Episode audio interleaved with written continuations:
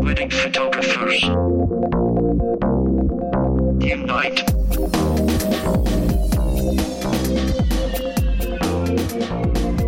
Unite Wedding Photographers, and welcome to Wedding Photographers Unite, episode number 84. I'm one of your hosts, Annie Buscemi, in good company with the mythical legend himself, Mr. Neil Urban. Hello. Good to be here, guys and gals. And also returning after a month or more than a month, something like that, maybe a couple months, but he hosted that show with James, is the Chatty Cathy of the Hudson Valley, Mr. Jimmy Ferrara. Jimmy Ferrara. Hello. What's up, everybody? I've been missing doing this. I really enjoyed the last two episodes. It was great, great episodes. I was very eager to hit play as soon as I could when I got the alert that the podcast was up. Yeah, cool. Oh, that's awesome. And it was cool hearing you guys too. Like I actually love when I'm not part of the episode, like because that actually really helped too. Because you know sometimes when things are crazy or whatever, it was good to have that in the back pocket and just and shoot that out there. So it was awesome. Thanks for doing that again. I think that was the second time you guys did that. You and me did one, Andy, and then me and James did one, mm-hmm. And then this was the first time Natalie came on, yes. And she was great. She was great, I know. I said afterwards, I'm like, babe, you sound really good. You have a great voice. You're well articulate. You don't talk fast like me, and you're engaged. And she was funny, and it was a good episode. Fun. Yeah, we should have her on. That's, totally. I'll step back, let her take over, or both of us. We only share one mic, so. But yeah. I'll get on the mic. I don't care. Yeah, and we're gonna get back on track after last episode with those wedding photo hangover guys. that was a fun episode. Those guys were great, and it was very very enjoyable to record that episode with them. So hopefully we'll get back together with them at some point and catch up with them down the line. But for now, let's get back to our usual song and dance here, and let's go to and check in with you guys and see what's been going on. Jimmy, it's been a while since we haven't on the show, so maybe we'll start with you. How are things going with your business? What have you been up to? How you doing? What's going on right now? See. Everything's going very good. I finally finished a new website. I can relate to what Neil was going through because even though my website was relatively new, I liked it. It was different from. I was with Live Books for years, and they were just – I had to get out. So I went all WordPress, hired this guy I knew. He built it. I managed it, but it was very limited. So then I talked to him one day. I'm like, look, what else can be done here? And he suggested something WordPress theme-based kind of template called Uncode, where you can go in and just kind of really do a lot. And so him and I had – he kind of installed it, got it ready to go. Him and I had just 1 hour conversation. And he taught me everything I need to do. So for the past 2 weeks, maybe more, that's all I was doing. It's finally up now, and I can control so much. I can make different pages look different ways, whether it's a gallery, whether it's like a masonry type thumbnail images, even like when you mouse over something and it zooms in and everything. It's so nice. I really am happy it's up and running, and I've been doing that. Then right next to me over here is a Godox flash right there. It just came in, so I got to check these things out. I'm going to ditch the Photix, I think, and try these out. So I got to learn about that. I got a few more coming, and then I got to play with that a little bit. And then let's see what else is going on. Weddings are full force coming up very soon. We had a small one on a Sunday, which was nice, like a Sunday afternoon type wedding. Blogged that. I did a really, really cool engagement shoot at a place down here called Lake Minnewaska, which has like just a forest, and you'd work through stuff, and then you do this. And that, but it has a waterfall, which is like their big hit. And we're walking up like above it, and she's like, "Well, that's the top part of it." And I've heard of it for years. I've just never been there. So when you walk around the bend and you see it, like you're like, "Wow, there it is." It kind of get wet and. It was on my blog now. That was a really good shoot. I had a great shoot with them. So that's what I've been up to. Cool, man. The WordPress thing, have you been a back-end WordPress guy, or did you just learn that now then, basically? Is that what you're saying? I knew the blogging part of it. And I knew how to change images, do basic stuff on the site. Okay, so you could log into WordPress and kind of manipulate in the back end, basically. Correct. Yeah. Okay. Yeah. And so this guy basically just set up a new theme for you and kind of set that up for you so you can log in and kind of get things going. The site looks great. I'm taking a look at it right now. Oh, thanks. So if you go to different pages, do different like looks. Mm-hmm. I don't want to get too technical with people. Yeah, I've never heard of Uncode before, but that's cool. I use, what is it that I use? Divi, which is very customizable as well. So for listeners... Is it WordPress? Yeah, it's a WordPress theme, but it's like super customizable and user-friendly on the back end. So it seems similar to maybe what Uncode does, but I've never heard of Uncode before. I think it's like... It's not like a... It's probably just some kind of... Not a software. I don't even know what you call it.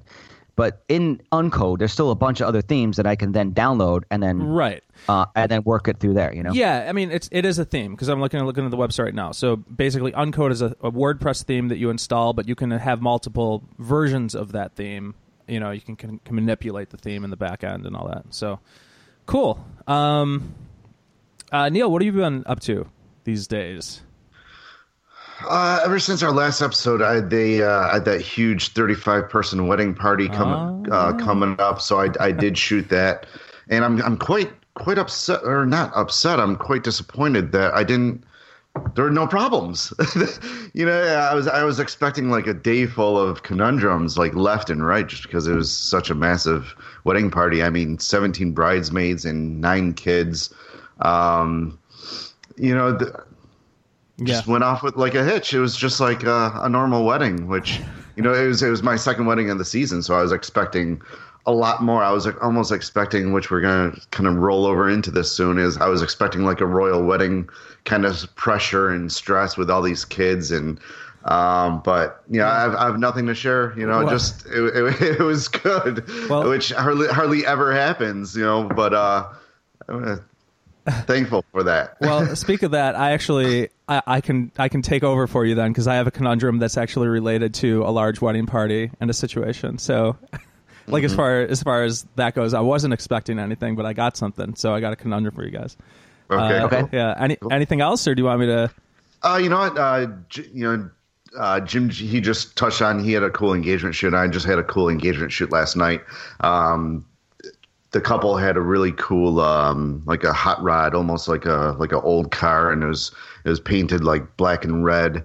So we shot right into Blue Hour, and we bought an old cloth, like not cloth, but old. It was an old like red carpet, like velvet. It's on like this spool that's like 100 feet, and I'm like, you know what, this is. I could use this for, since the car is red and black, I'm going to use this as a red carpet, just pull it way out and have this like cool dramatic shot of it going right up to the car. And we had the couple like dressed in like a all black, just really nice and formal. And I can't wait to edit those photos, but nice. I have my 2 weddings I need to finish up before I get to that. So I can't wait to get to that shoot. So that was a fun shoot. But other than that, that's all I've been up to. Unfortunately, fortunately, I don't have any website work to do, just because it's I put in all that work last year, and my gosh, it's just, man, it's working. You know, it's a well-oiled machine right now, and I don't even feel like I need to even advertise or post images on social media anymore, just because the website's just pulling in. People, I don't know where they're coming from. I'm trying to track them. I kind of notice I get a lot of referrals from, because I do stock my Google Analytics. I'm getting a lot of referrals from Google Classroom. Have any of you guys heard about something like that? No. Yeah. And whenever I click on the link, it just says the classroom's not in session. So I don't know if there's like this new thing where Google Classroom and people are just chatting about me. I have no idea why, but I don't know. That's where a lot of my referrals are coming from, so it's quite interesting to track that stuff. So, do you guys stock your Google Analytics at all? I haven't set up. I used to, and I'll remember to, like, every few months I'll like check in. I'm like, oh, okay, yeah, but because it is interesting, because sometimes you see like a link or somebody that referred to you on a page that you were like weren't aware of, and it's good to know that kind of stuff. But sometimes it is hard to differentiate between what's real and what's not with some of those links. Because sometimes there's like these like third-party link generator sites that are just trying to get link backs or something. I don't know how the internet works, but you know, it has something to do with that. So it's sometimes it's hard to tell what's legit and what's not. Usually the social media ones seem to be legit, but it's hard to tell sometimes. But go ahead. No, yeah. Whenever I get bored, I just hop on there and I like to follow around my live viewers. Yeah. Oh yeah. What are you clicking on now? Okay, where are you going next? Okay, you're on my contact page, so I better get an email. Yeah, right. You know, that's always fun, but no, that's all I've been up to. So good luck with the new website. You know, it looks sharp. So thanks. Well done. I kind of miss it. Yesterday, I'm going in there and seeing like just tweak a little here, tweak a little there. I'm like, this is just silly because I'm wasting time now. You know, it's done, it's up, it's live. All my back links to past blogs worked, which is good because I'll typically send a bride and groom to a past blog link from the same location, and I was worried I had to go back and redo all those links. But even so, that wouldn't have been that much time. But everything was a seamless transition. I'm real happy with it, and it looks good on a mobile. Oh, good. That's very important. And I love your the about picture, the Ferraras and on the wedding in Antigua. That's a good image for a website like this. Oh, thanks. Thanks. Yeah, I actually you're talking about his on the about page or the info page? Where Natalie's in her wedding dress and you know and James is holding camera or I'm sorry, I keep calling you James and Jim. That's I keep hopping back and forth. He is James or Jim. He only has to be Jimmy when James is on. That's right. Yeah. But yeah, it really looks sharp. Congrats on getting that done. Thanks. Yeah. Yeah. And I like I thought you were on a different page. No, I'm looking at the info page, of him and Natalie. And I think that's a nice photo too. You know, like when we put photos on the about page, they need to, you know, I think show a little bit of our personality. Is this a friendly person to work with or artistic person to work with? It depends on the style that you're, you know, trying to put out there. But it's a good choice of images there, Jimmy. Thanks. Yeah, and there's a whole section on the artists, which is like behind the scenes stuff of us, which I thought was kind of cool because we don't have that many. But when I look back, I'm like, you know, we got a lot. Of course, I have more of Nat because I shoot her all the time and she barely photographs me. Hint, hint. So, I'm looking at that now. Yeah, that's pretty cool too.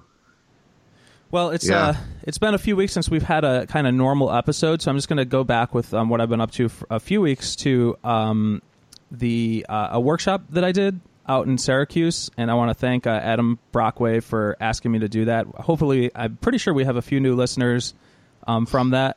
We had about 16 people sign up, which was cool, and. I just wanted to say, you know, thanks to the people that decided to come out for that, and it was a good day. Had a couple, you know, worked with a recently engaged couple. It was actually Adam, one of Adam's couples. He's a Syracuse photographer, and that kind of came about because I had Sam Hurd when I was out in Rochester. I had him at my studio back then, and Adam was one of the workshop attendees at that workshop, and then saw my work and wanted to do a workshop. So that was very cool, and also that was the first time I've ever been sponsored before. So I just want to also thank Hunt's Photo for doing that. They're not paying for ad time or anything here, but actually, so when they first told me that they were going to do that, I had to like check them out because I'd only really seen them at the. Like when you go to like a show or like a local photography convention or something like that, usually they have a guy there or something like that. And I guess this Gary Farber is like kind of like the face of Hunt's.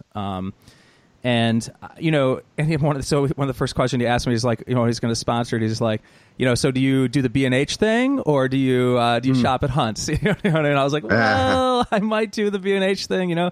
But so here's the thing. I ended up, you know, like just buying something from them just because I wanted to see what the experience was like. And I bought online and it was amazing because like a human being actually responded back. Like I ordered some MagMod stuff.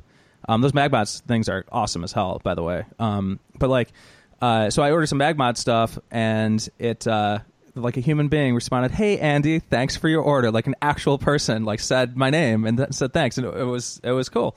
And the other thing too, and I know this is kind of maybe a little taboo, but I'm just going to mention it anyway. For us in New York, right? The three of us are all in New York. when we order through B&H, we got to pay that sales tax, right? But when you order through Hunt's, because they're somewhere else, maybe you don't have to pay. You know what I mean? So I'm just putting that out there. But there's some tax issues with that too. So it's kind of a deeper, dive on that. But anyway, I just wanted to thank them for doing that. And that was a cool experience, and hopefully more stuff can come out of that in the future. Maybe some Wedding Photographers Unite workshops, perhaps. Nice. Okay. And then other than that, I'll have a conundrum for you in just a second, but it's just been crazy with I do shoot that Lilac Festival, and it's wedding season, and it's all kind of happening at the same time. But let's get that conundrum going here, because I had a recent wedding. And Neil, this kind of piggybacks off of what you were saying with children and yep. And all that. So let me present the situation to you guys, and then tell me how you'd feel, and then what you do about it. So I had a wedding, a couple Saturdays ago, and the bride did their engagement session. They were great, awesome couple to work with. And then we're planning her wedding and all that, and it's getting a little Pinteresty, if you know what I mean. Like, hey, can we do this Pinterest shot? Hey, can we do that? And I kind of like always say my thing where I'm like, if we spend too much time doing that, we don't want to always try and recreate those shots, because then we miss out on the time, or we can get the shots to really make it to Pinterest, and they end up being different versions of the original. So I go through my whole thing, and she understands. She's like, yeah, I totally get it. I just want to send you these few shots. But so the couple already has children, okay? And two girls. And they're really just like all about their girls, which they should be. They're like an amazing couple. The couple's amazing. They're just, they're an incredible couple. And so they're very much about their kids. And so a lot of her Pinterest shots kind of revolved around like shots of her kid, kind of like looking at them as they're like walking away off into the sunset, and just these things that like, well, if we have a sunset in that situation, that'll be great. But if we don't, we don't, so they're little. They're little kids. Yeah, little kids. Yep. And one is maybe like 2, and the other's maybe 3 or 4, something like that.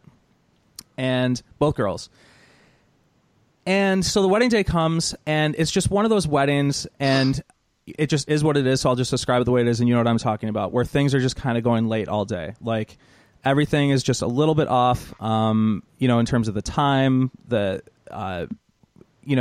and there's like time, and there's a lot of people in the wedding party, Neil, kind of like not like 30, but there were like 10 girls, 10 guys, lots of drinking, and that kind of a wedding where things are just like kind of very difficult to kind of manage. It has nothing to do with I don't love these people, because I do. It's just that's their that's how they roll. You know what I mean? And I'm down with it, and I'll go with it. But it's just it was a difficult wedding to manage, and things were just kind of going late. So it comes time to do the wedding party formals and the shots of the couple and all that kind of stuff, and all that's fine, but it's all a little bit behind schedule, and there's like this kind of push, to make things happen, because we didn't do a first look. I did recommend it, but we didn't do a first look, and it was, we were trying to make things happen, basically. Yeah. So in the middle of all that, we had a lot of those shots with the girls, and we were working shots with them when we could, but. Like the little girl was like crying. She just wasn't together. Like she wasn't there when she could be. And there was like a couple times throughout the day where we tried to like make some shots happen or whatever. Right. So I'll leave it at that for now. And then I'll read this to you. This I get following the wedding from the bride. Oh no. How many days after? You guys need sound effect. Like we need a soundboard. No, it's actually okay. It's not even bad. It's just I just want to read it to you to because it's a situation that can come up, and I think it's an interesting one for listeners when this kind of thing happens, like how do we handle it and how do we deal with it, Yeah. So this is the message that I got from her following the wedding, and it was like over Facebook Messenger. Here it is. And how many days? Was this day after? Yeah. This was did she get the photos yet? Or? No, she didn't get them yet. And this is like a couple days later. Okay. So she said, what I just realized? We never got a picture of me and her husband and just the girls. And I'm so mad at myself. Like all together. And then like an hour or two goes by because I don't see these until later. And then she says again, like, I've never been more mad, blah, blah, blah. Why didn't I force a shot even if she was crying? And then she's very nice. These people are amazing. I love these people, you know? And then she says, I'll pay for another shoot if we need to. We can go get our dresses on and the girls and just go back. And hopefully they're not overwhelmed. So she's talking about doing another shoot. So basically that's the situation. And I'm curious to know how you guys would handle it, or if you have any questions about the situation, and then I'll kind of fill you in on what I did. But what would your thoughts be at that point? And also how do you feel? Because I felt a certain way, you know what I mean? Obviously, you know? But what do you guys? Yeah. I didn't know what direction you were going when you said, here's the email, because sometimes it's the exact opposite where they're like, oh my God, we didn't get this and that. And they're blaming the photographer. They're not. She's totally, it's not that at all. She's in the right place about it. And as far as I'm concerned, you know, well, if I was in my situation, I would totally say, hey, you know what? Okay. I can be available on these days if you want to come out by me close by to do another shoot. And I wouldn't charge them, but I'd be saying it needs to be A, B, or C on these days, and we'll recreate just that one shot, a few shots like that, something quick, nothing too much for the kids. And I would absolutely do that. I don't see. I didn't know where this is going, like I said. So yeah, this is actually a much better conundrum. Oh, yeah. I think it's fine. It's just a situation that kind of sucks. You know what I mean? For everybody, it does. But again, how much more time are you going to sit there when any given bride and groom are paying about $2 a second on an 8-hour day to calm down a kid? You know, if 10 minutes goes by, you're gonna be like, look, I don't know what else to do right now because the MC needs you inside for announcements any minute, and we didn't get this, we didn't get that. This comes to a point when you got to move on. Like last podcast was talking when your boys there, the other guys were talking about the aunt with the camera and just taking up time, and that's what he said was great. So go back to that episode if everyone's listening on that. But you did the right thing. You can only do so much. I would absolutely say, okay, yes, do another shoot. I won't charge you. But if it has to be a certain day and you were had that weekend open, or you blocked out something for engagement shoot that day, then maybe a fee might come into play. Yeah. It all depends. Yep. Neil? Yeah, Neil, I agree. Especially since she's not blaming you. She's mad at herself. And yeah, since you have respect for them and you love them, and there's mutual respect there. And I think that I think everybody will feel better if you do it. And she said she'll pay you for it, but I would just offer it up just to do it. It's just because you kind of probably know that there's future jobs, family shoots coming up for their important days. You just want to make there's future money to be made. So you don't have to make it right now for this kind of thing. And so you guys can keep that relationship going. And they'll know that you're there for them through thick and thin. For me, when kids are crying, I still take the photo. Yep. Just because it's part of the day.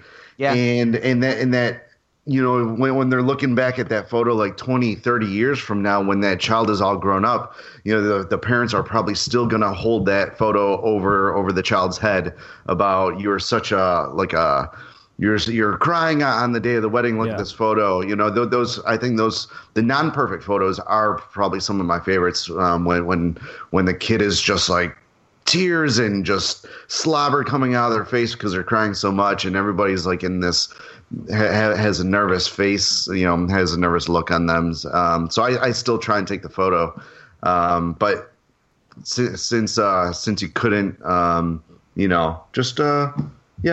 do the shoot and everybody will feel better. Yeah, yeah. You guys are. That's the right way to do it. That's pretty much what I said. And I just want to.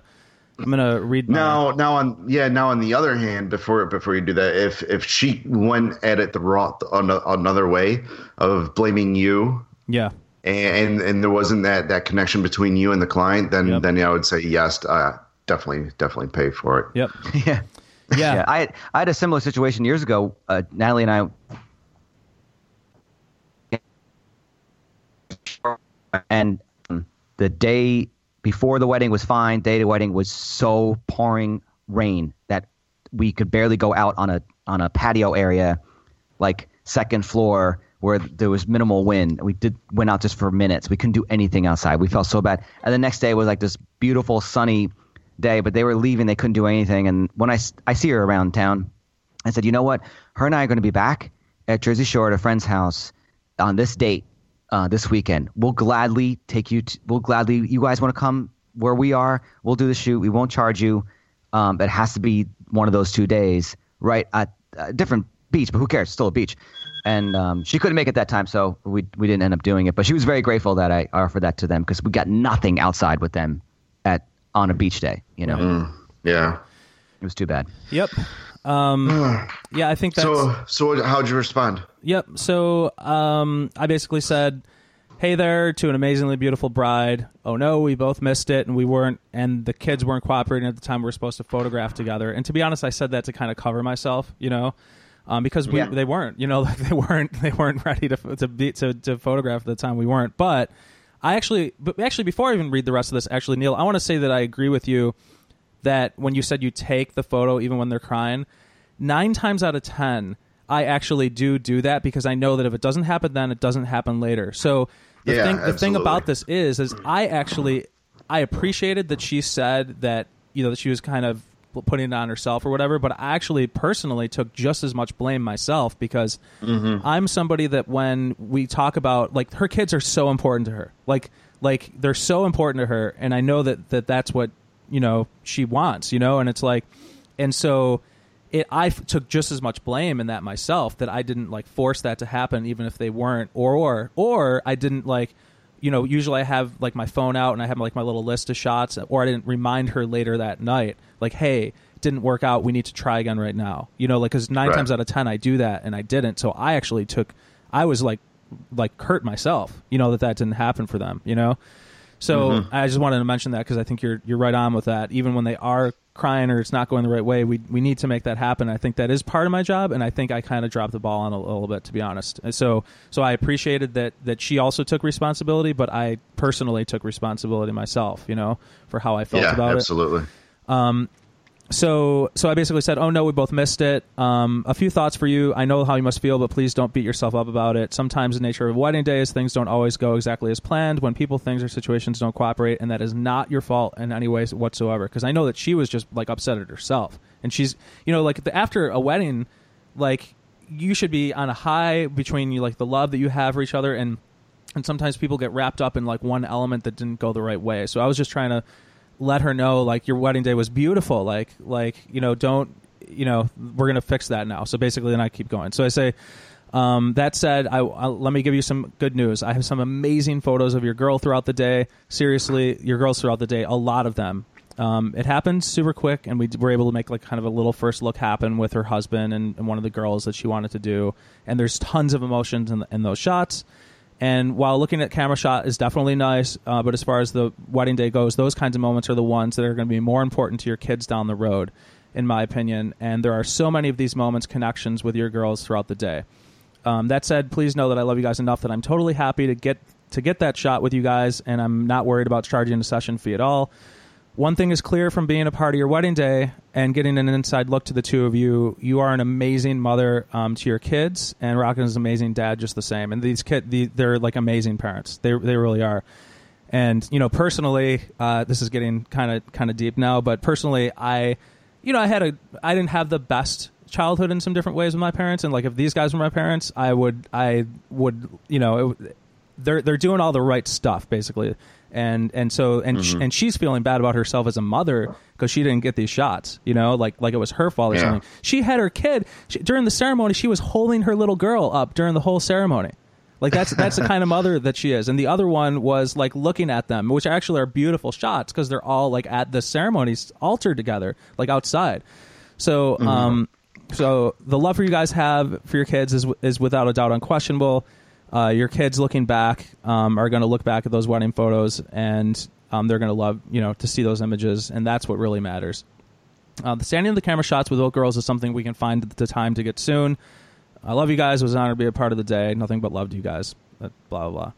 And then she responded back, "You just made me cry," blah blah blah, and that's love, man. I just like I'm almost like kind of, I don't know, maybe I'm getting over emotional as I get older, but even now, just like kind of reading that and seeing her response and everything like that, like, I don't know, man, like, because that's what it's about, you know, like, and you guys have the right answer too, and I think that's why we do what we do, is like, we care about our people, we care about our couples, as long as you're not jerks, mm-hmm. right? Because if they're jerks, then we probably are going to charge for that session. It's, you know, but it's a funny, you mentioned that, it's funny when you, let's say you order something from the company, whatever, and you might have thought that something's going to go wrong, and something does go wrong, and you get it, you're like, oh, come on, this isn't what I ordered, whatever. You know, there's two ways to approach it when you call them back. You can be like, hey, I told you I wanted this, and be all defensive and be all angry. But chances are, if you're calm and collected and be like, I got this thing, but I think it's the wrong one. Can you just double check for me? And they go, yeah, it is the wrong one. Nice tends to then equate to nice. You know what I mean? If someone's nice to you, you're going to typically bounce back at them being nice, as opposed to being aggressive. If she said to you, hey, you didn't take that photo of me and my kids, and I'm very mad right now, and this, that, you might not say, hey, we'll come back. You might be like, well, you know, it's in the contract that I state this. Who knows where it would have went? But it's always a good way to do that. And we all forget that sometimes, because we always tell stories of the craziness and the chaoticness of a wedding day rather than the good things, because no one wants – the good things are like, okay, that's all fine. But you can relate when you talk to someone else about their day, their job, what they complain about. And that's what just human nature when you're winding the day down, you know? Yeah.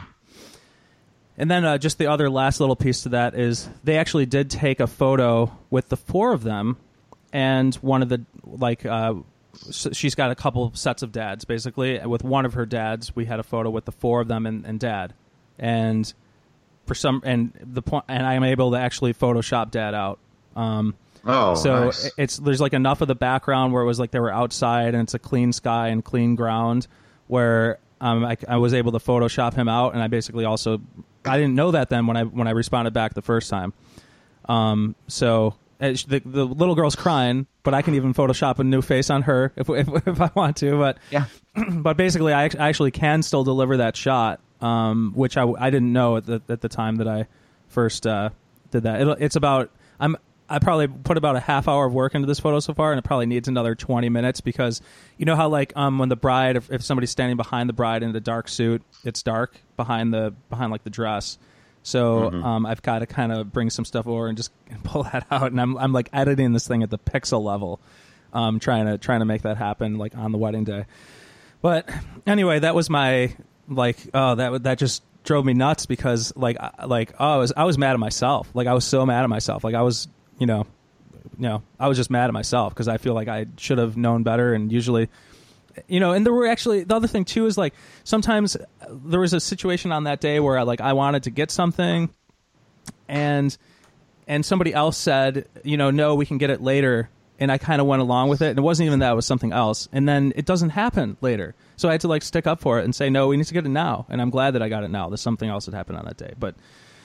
Anyway, that's been on the forefront of my mind outside of the craziness of just the last 10 days or whatever. So, yeah, okay, well, good, good.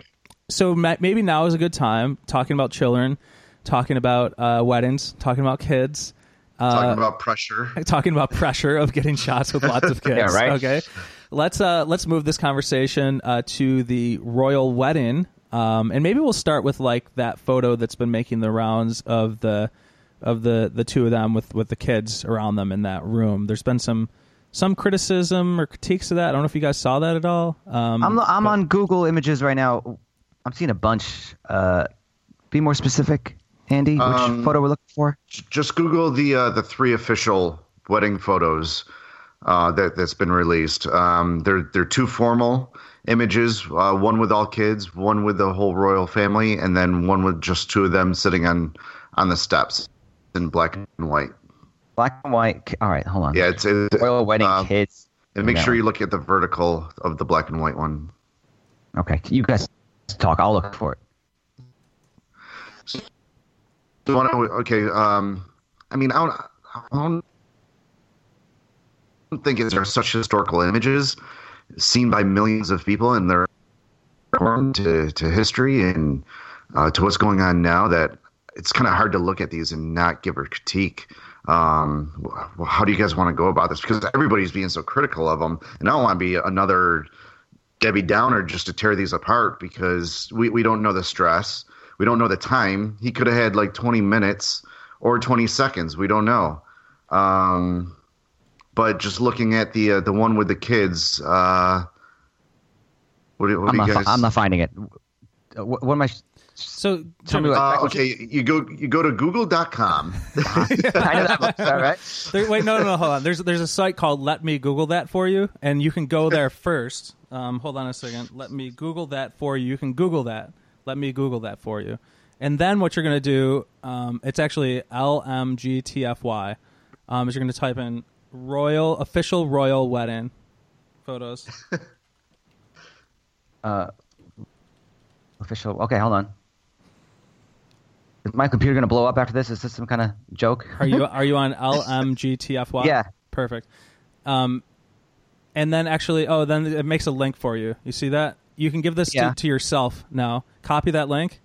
Uh-huh. And then you're going to open a new browser window. And you're going to paste it in the new browser. Paste and go. Just paste it in the new browser. Hit enter. All right. This is... I think my computer is going to blow up, isn't it? All right, whatever. Okay, just keep. All right, just you guys describe it. Wait, what's happening on your screen right now? I don't know. You just totally pranked me, didn't you? Yeah. What's happening on your screen? I don't know. I got out of the one screen with the Google something or other, a little mouse moving around. Yeah, exactly. And then Andy's face popped up. Yeah, the mouse is moving around because it's showing you what you should have done to begin with: is go to Google and type official royal wedding photos. Okay. All right. I did. I'm royal wedding photos, official kids. Yeah.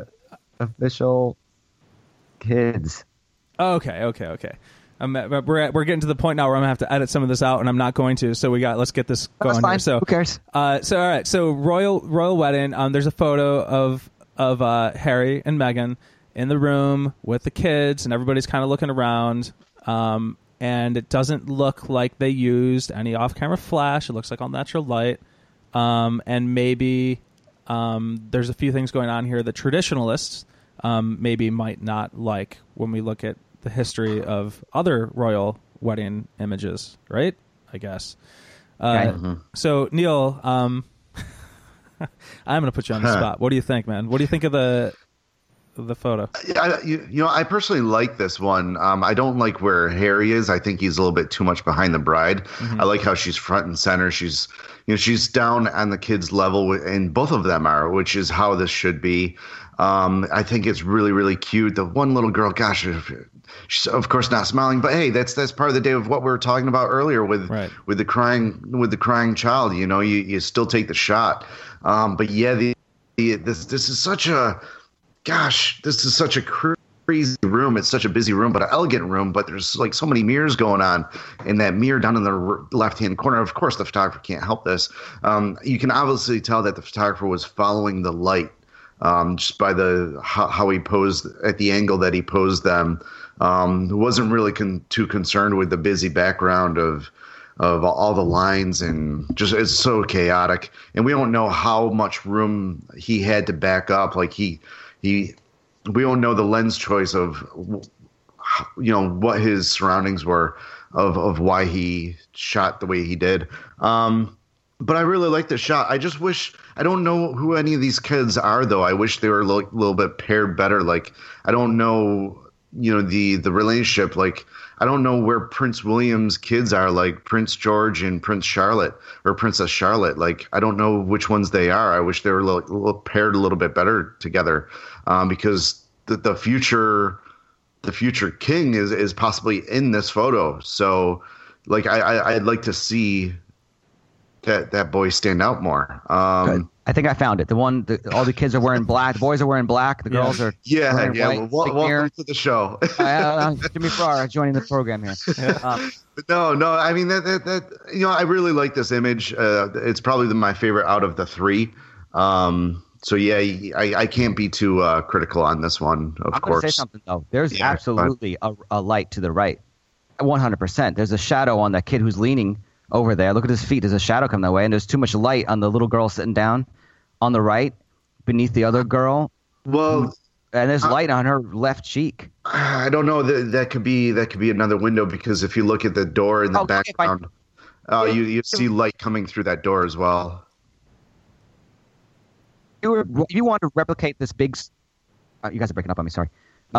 If you wanted to break down this photo and talk about big soft sources that you can replicate in studio, which is a great look, they did it. So if you go in somewhere and you have all these lights and you go, you know what, how can I possibly top this enormous window behind me of soft light and another soft light? Yeah. Oh, correct. So, yeah, definitely. Yeah, I think it's great. I think it's a great. Well, portrait. Well, wait until we get to the bigger one, so, because that's where you really notice the quality of light that just that. Them all standing up. Okay. Yeah. So, but anywho. Yeah. Here's the thing. Like, when you look at like the past royal wedding images of like the bridal portraits or the wedding parties and all that kind of stuff, they're usually a little cleaner when you look back at like the past ones, like where you can everybody's sitting forward, straighter to the camera, and you know you got like a kid kind of leaning over on the other one, looking off to the side and stuff like that. And that's fine for me. Like I'm like I would be totally fine with this if I was shooting this wedding and this was the family portrait that I got. I've had plenty that are much worse than this and sometimes better, you know, like, but it's like it's in the pocket of what you can expect in time. But the thing is like, you know, like even there's a lot that you can pick apart though, you know, like when you compare it to past portraits of royal weddings, basically. You know, the kid's leaning over, the one's on top, one head is on top of the other. The one girl's looking off to the side, and I guess some people didn't like that it was crooked. Like if you look at the original image that was posted, there's different crops out there now, but the original image that was posted was like the crop was a little bit crooked or whatever. The mirror thing, and maybe if you did move over a little bit to the left, the mirror issue would go away. And probably what happened is because you're talking about the bigger portrait, Neil, with everybody else. Yeah. If you look at that one, probably that other one was taken first, and then they took the kids, and that's why that mirror was like that. Because the mirror in the full group shot, the mirror doesn't matter because there's bodies in front of it, and so probably. Right. What happened is they were like, oh, we got to get this. And then the kids probably weren't behaved like a typical wedding would happen, right? And then you just kind of got to get the shot. So anyway, I think. I'm looking at the photographer's website. He was a model once, too, because he's still like perfect looking. I hate this guy. And he's a big fashion celebrity photographer, of course. You know, no one at that level is hiring. They don't care how good you are. It all depends on how comfortable the celebrity is with the photographer and what status that photographer is. So, because I've been lucky enough to be behind the scenes when I was working in the film business, to be behind some photo shoots that NBC was doing, that we were shooting film of behind the scenes of the photo shoot, and I loved it. It was great. I was just getting into photography like on a professional level at the time, and I was soaking it all up. But I was on a shoot with Andrew Eccles once, and he was just so awesome with how he talks to the whoever's in front of the camera, and just how he is, his mannerisms, what he says, how comfortable he makes everybody in the room feel. And I love his work. His work is typically like big light source, one of them, and then boom, and that's it. But you know, this guy looks like he'd be a lot of fun too, and he's good. And I'm on his page, and he does a lot of Vogue stuff and fashion stuff. So yeah, there's more pictures of himself on his website than than other people. I agree. Yeah, I know. Okay. If we want to switch a little bit, I mean, let's look at his portfolio. I don't see any group pictures on his portfolio, so you know, it's all one person or of himself. So looking at his portfolio, it's like, well, you know, I don't know the backstory. Who knows? Maybe he hired someone to do the group photos. Yeah, you never know. Exactly. Yeah, I wish we knew. I would love that. How great would that be if you have someone that you can pay to be like, okay, you handle the group photos, and you walk away. And just do something else, shoot details in the room with all the time in the world, you know, like this is great. But, you know, you don't. Yeah. So, yeah. This is my first time seeing any of these pictures, really. But I mean, talking about this guy, I mean, it's not like his – his career is going to hurt because of this, because he's not a wedding photographer. You know, it's not like his weddings are going to go down or up. He's fashion, and I'm sure some of these fashion ads agencies are probably going to want to hire this guy because he did the royal wedding. So his career is nothing. It's going to be nothing but going up from here. No matter what we say or anybody else says, you know, it's nothing but good for him. Unless we bring him down right now because of this podcast. You know? Yeah. But no, I mean, congrats to him of getting this job. I mean, I loved the engagement photos. Those were absolutely gorgeous. Yeah. But yeah, let's talk about the big image. What do you think he charged for the wedding?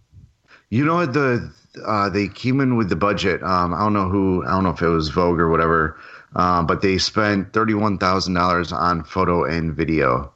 So I imagine maybe $20,000 and $10,000 for video. All right, maybe. That's what I was thinking about that. That's kind of like what I'm thinking. Yeah. But I mean, I also went down the list and I saw hair and makeup was $18,000, and I have a lot of hair and makeup friends on my Facebook. And man, if you thought that photographers were tearing up the images, you got to see what these makeup artists are saying and hair designers are saying about her. It's like, oh my gosh, I thought we were bad as photographers.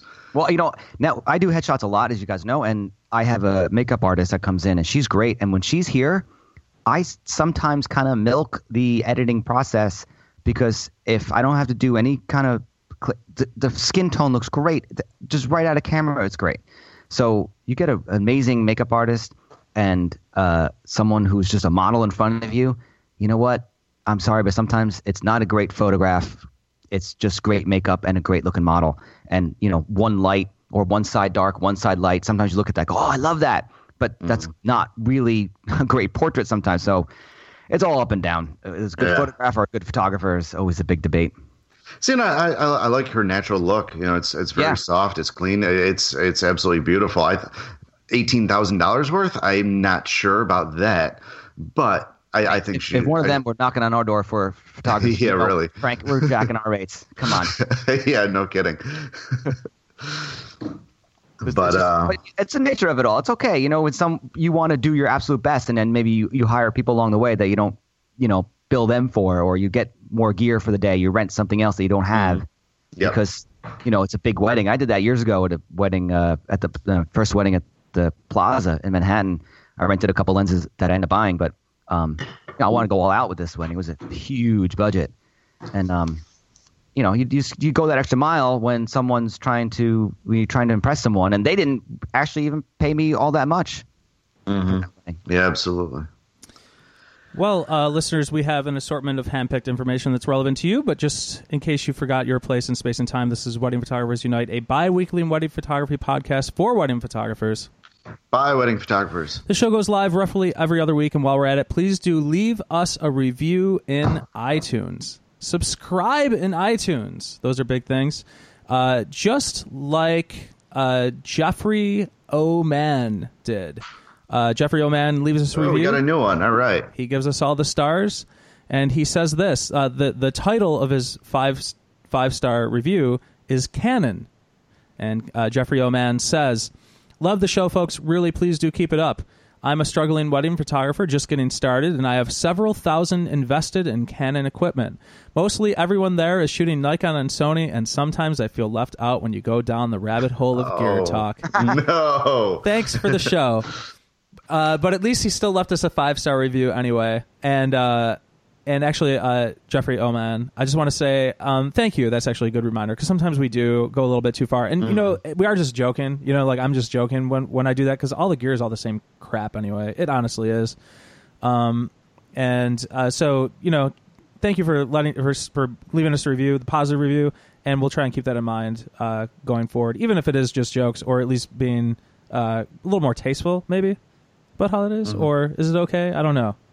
I think it's fine, but don't forget that Andy used to be a Canon shooter. So I mean, it's not like he forgot that information or doesn't know what's going on in the Canon world. So I mean, feel free to ask questions, and please join us if you're not already in our Facebook group of Wedding Photographers Unite. There are a lot of Canon shooters in there, so if you do have some questions about Canon gear, feel free to ask.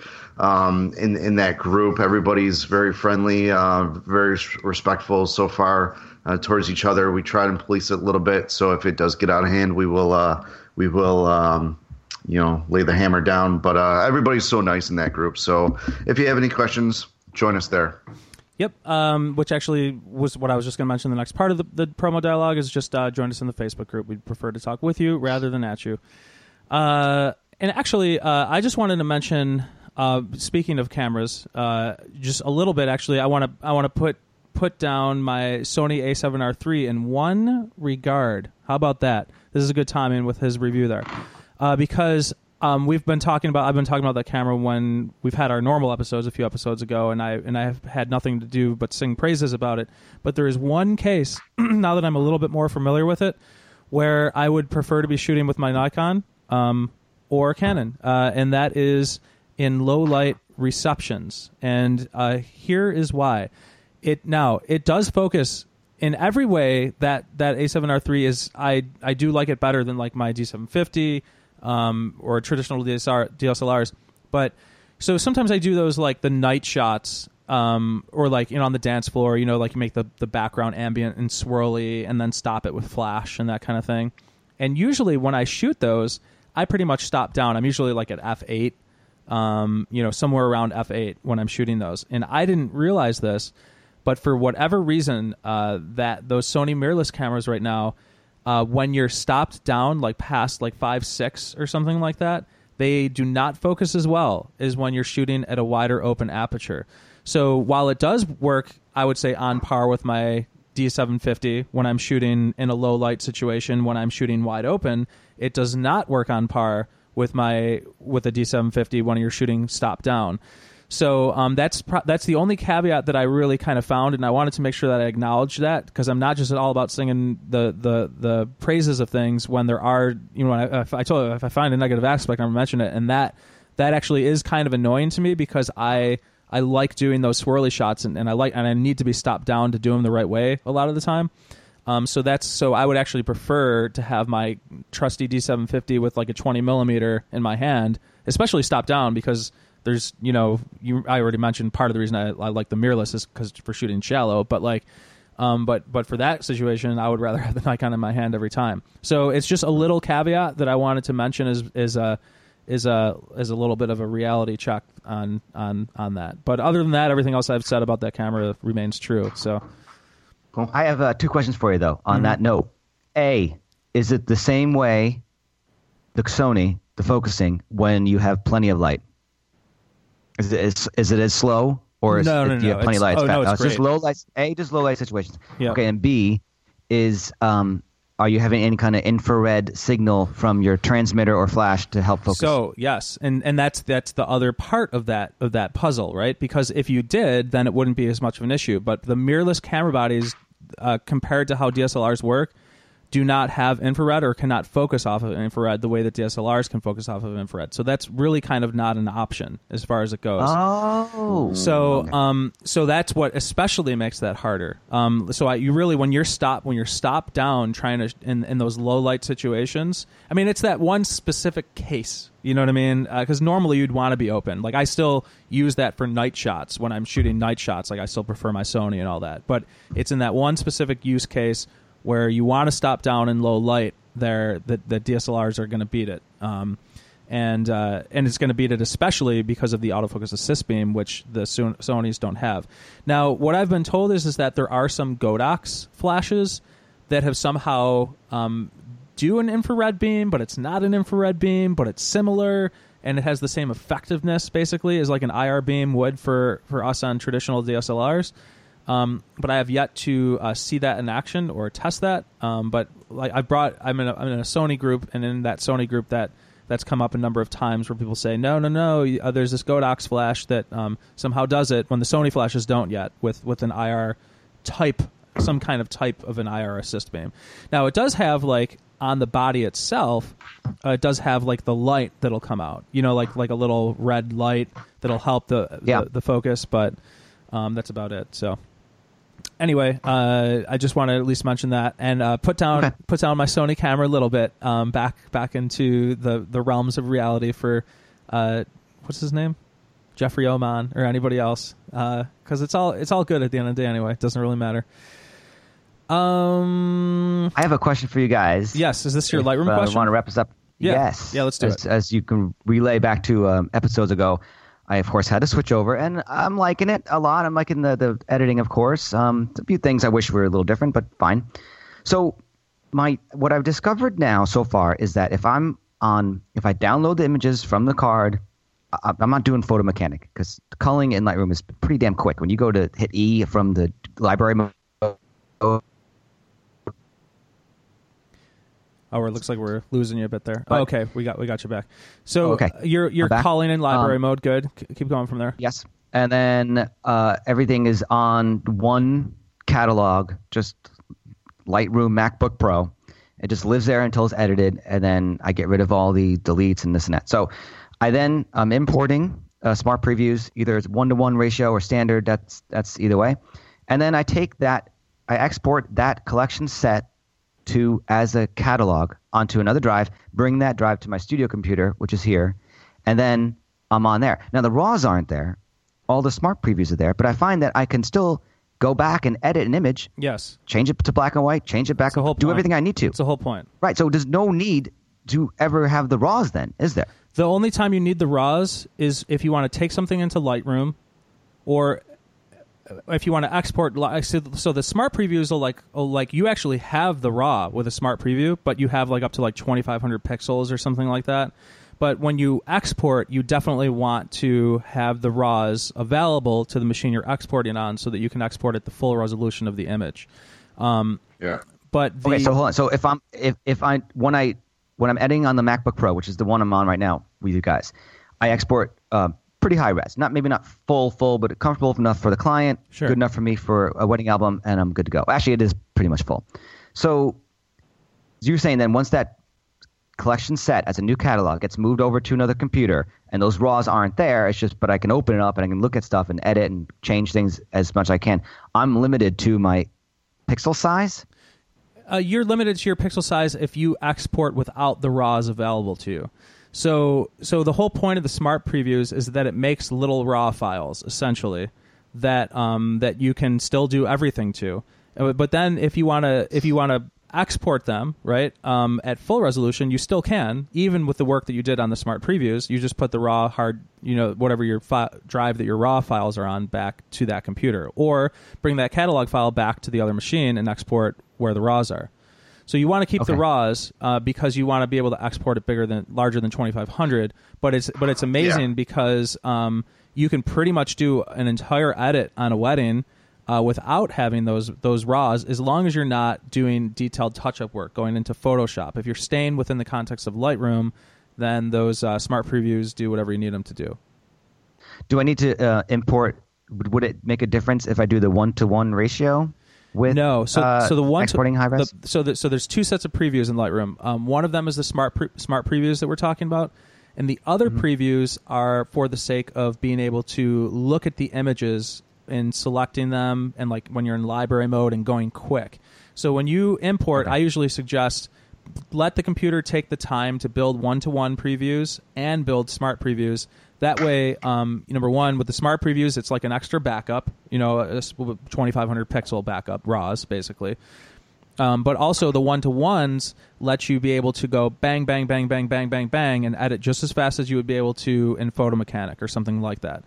People talk about Photo Mechanic and how it's fast, and it is if you don't want to, if you don't want to deal with a separate program and then starring them and then bringing the things over. I just find it a little more confusing, and I would rather stay within the context of Lightroom and have Lightroom do that. So that's why I build those 1-to-1 previews in Lightroom, so I can edit a wedding incredibly fast because it's all just right there. And then so now the one thing that I would suggest is when you're done exporting a wedding, I typically as long as I have the RAWs and I have the JPEG exports, I typically go back and delete the preview files, because those preview files end up being very large. They end up being a few gigs, and they'll eat up your hard drive if you're working off of a laptop hard drive, for example. So I usually end up going back and killing those preview catalog files just to save space on the hard drive. I have about okay. But that's let me ask you this. So when you take a wedding, are you downloading the RAWs from the card to another external hard drive and then building the catalog on your laptop and then unplugging the drive and just working off the smart previews? So yes. So my workflow is this. I come home from a wedding. I have a hard drive that's like, it's like 25. It's like my 25th hard drive since being a full-time photographer, right? And it's, so it's hard drive 25, and that's the one I'm on right now. And I have a separate folder for that wedding, right? And in Lightroom, I make a new catalog for that wedding or for that event because if you wanted to, like I was just doing the Lilac Festival and I had other people working on the Lilac Festival on a different machine when I wasn't there. So what I did is I had an editor for that event, and I basically we made a new Lightroom catalog file, and it was on that 25 hard drive, so she could actually access the catalog file. The previews were built on that 25 hard drive. Everything was on that 25 hard drive. The raw files were in a separate folder in there. So basically everything was on there. And I just, when she was done with her work, I just took that hard drive, and then I'm able to just basically work off of that hard drive, that catalog file. Now I could throw that catalog file back on my laptop if I want to, which I actually do because I have an SSD and I want it to be quicker on the SSD than working off of a rotating hard drive. I don't know if that answered your question or made it more confusing. It kind of did. My question is, would everything move faster then if I let everything, raw files and the folder is on another drive, hard drive separate, then open up Lightroom on my laptop once everything's built and then just unplug the drive and work on the smart preview? That's what I do. Is it going to be any faster than if the raw files were on that hard drive on the computer? Yes, because so I prefer to not deal with the raw files until I get to the last round of editing. So I'll tell you my workflow without the side story I told you. That was confusing. Sorry. So my workflow is a new catalog, import the raw files to Lightroom, and while I let Lightroom handle the import process. So Lightroom takes the cards off of the SD card and then throws them onto that hard drive that I call 25 as it imports, and then builds the previews. The preview files, the Lightroom catalog file, all that stuff lives on the hard drive. The smart previews live on the hard drive. The Lightroom catalog file lives on the hard drive. The preview file lives on the hard drive. The only files that live on the hard drive are, generally speaking, for my workflow, is the raw images that Lightroom handles the import process for. So when I'm done importing a full wedding, that hard drive I take away because it will be slightly faster because your previews are already built. The Lightroom already knows, like, it doesn't have to build a preview each time you go to a new image. It's already there, ready to go for you. So I tend to do my culling on a first round, and then my second round ends up being editing. So I edit on the second round, and then I do a third round where I go back and I do Photoshop or detail. And when I do that third round, I plug my raw hard drive back into the computer so I can access the full resolution images when I go into Photoshop and when I export the wedding, because I want to export at higher than 2500.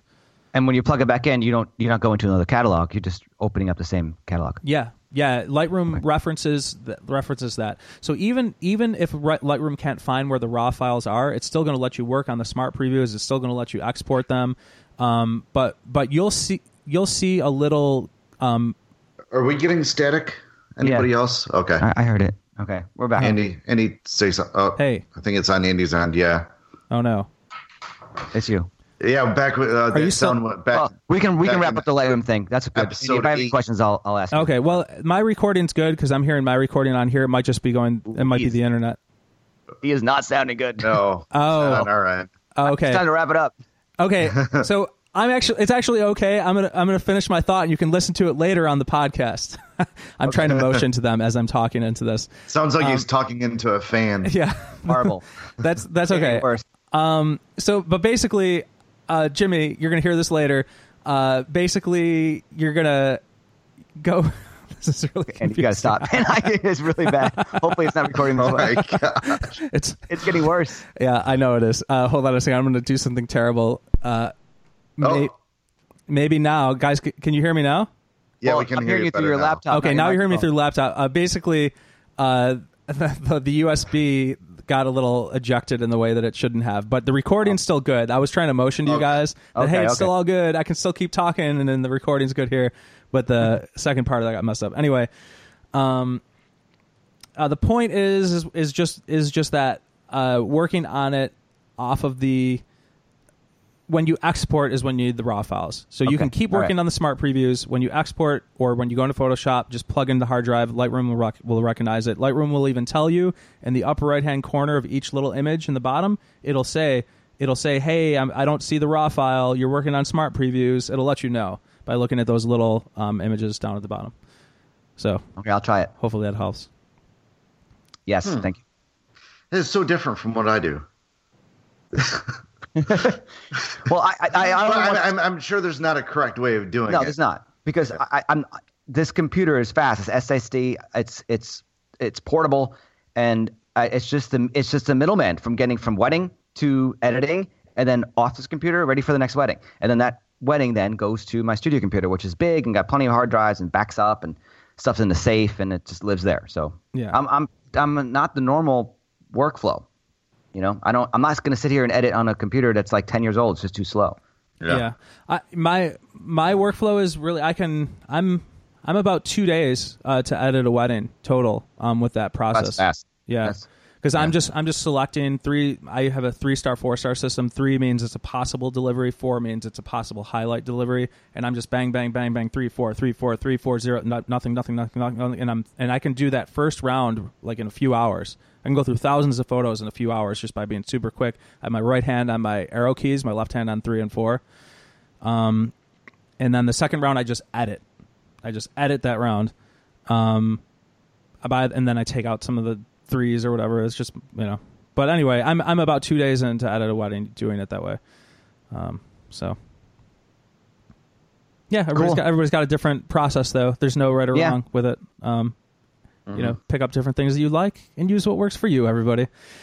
All right, so I guess that's probably going to do it for episode number 84. Any last parting words of wisdom, anybody? No. Maybe if I'm on the next one, I'll let you guys know how these flashes work out. And I should get the other ones soon. Super curious about that, because I'm thinking about... And here, the best part is this. Watch this, boys. Check it out. Here's the flash, right? I'm going to describe it to you. Standard flash. The head turns 180 either direction, which is nice. No release button that Nikon had. I hated that when you had to press the button to turn it. It's like, can I just turn the flash? So here's the flash. I don't see anything. Yeah, pull it away from the camera a little bit. Okay, there we go. Okay. Here's the flash. And then here's, whoa, oh, look at that. Lithium battery with the charger dock. Yay. That's nice. That's awesome. Double A's falling all over the place. Double A's, you buy them recyclable ones, and all of a sudden it's not charging. I'm done with that. I can't take it anymore. So this is a nice, this system's good size. It seems pretty light. They're all about the same weight. I'll let you know. Cool, because I need a TTL for the Sony, and Godox makes them, so I'm considering getting a Godox too. Yeah, well, you can do that. Cool. This is the one TTL. The other ones are manual. Just to save a little bit on that price. Hey, one other thing, just before we go, you know, on if other guys has Alexa, if you say, oh, she just heard me, she just lit up over there. But if you say her name and then say, listen to Wedding Photographers Unite, you can indeed listen to the latest episodes that way. So if you have an Alexa, you just let her know. You say, hey, I want to listen to the show. You say, she's still listening, so I'm trying to not let her do it right now. But you just say, Wedding Photographers Unite, want to listen in, and it'll play the latest episode. So it's another way to listen to the show. Just thought I brought it up. Excellent. And other than that, thanks for joining us again, Mr. Ferrara. It was a pleasure. Pleasure as always, Mr. Urban. And Jimmy, why not? If it's cool, I'm going to get an image for you for the episode for today. Okay, sure. So when you guys see that, that'll be Jimmy's image. And Jimmy, where can people find you? JamesFerrara.com, and everything is there. Links to Instagram and Facebook. Instagram is @JFerraraPhoto, and everything's from the website. That's it. Now it's your turn, Neil. Oh. I don't know if he had more to say. Neil Urban, do, but you know. Neil Urban, NeilUrban.com, and you can follow all of my social media links through there as well. And my name is Andy Buscemi. Last name is B-U-S-C-E-M-I. Thanks for listening, and everybody, and we will catch you next time on Wedding Photographers Unite. Yay! Arrivederci. Bye. Wedding Photographers Unite.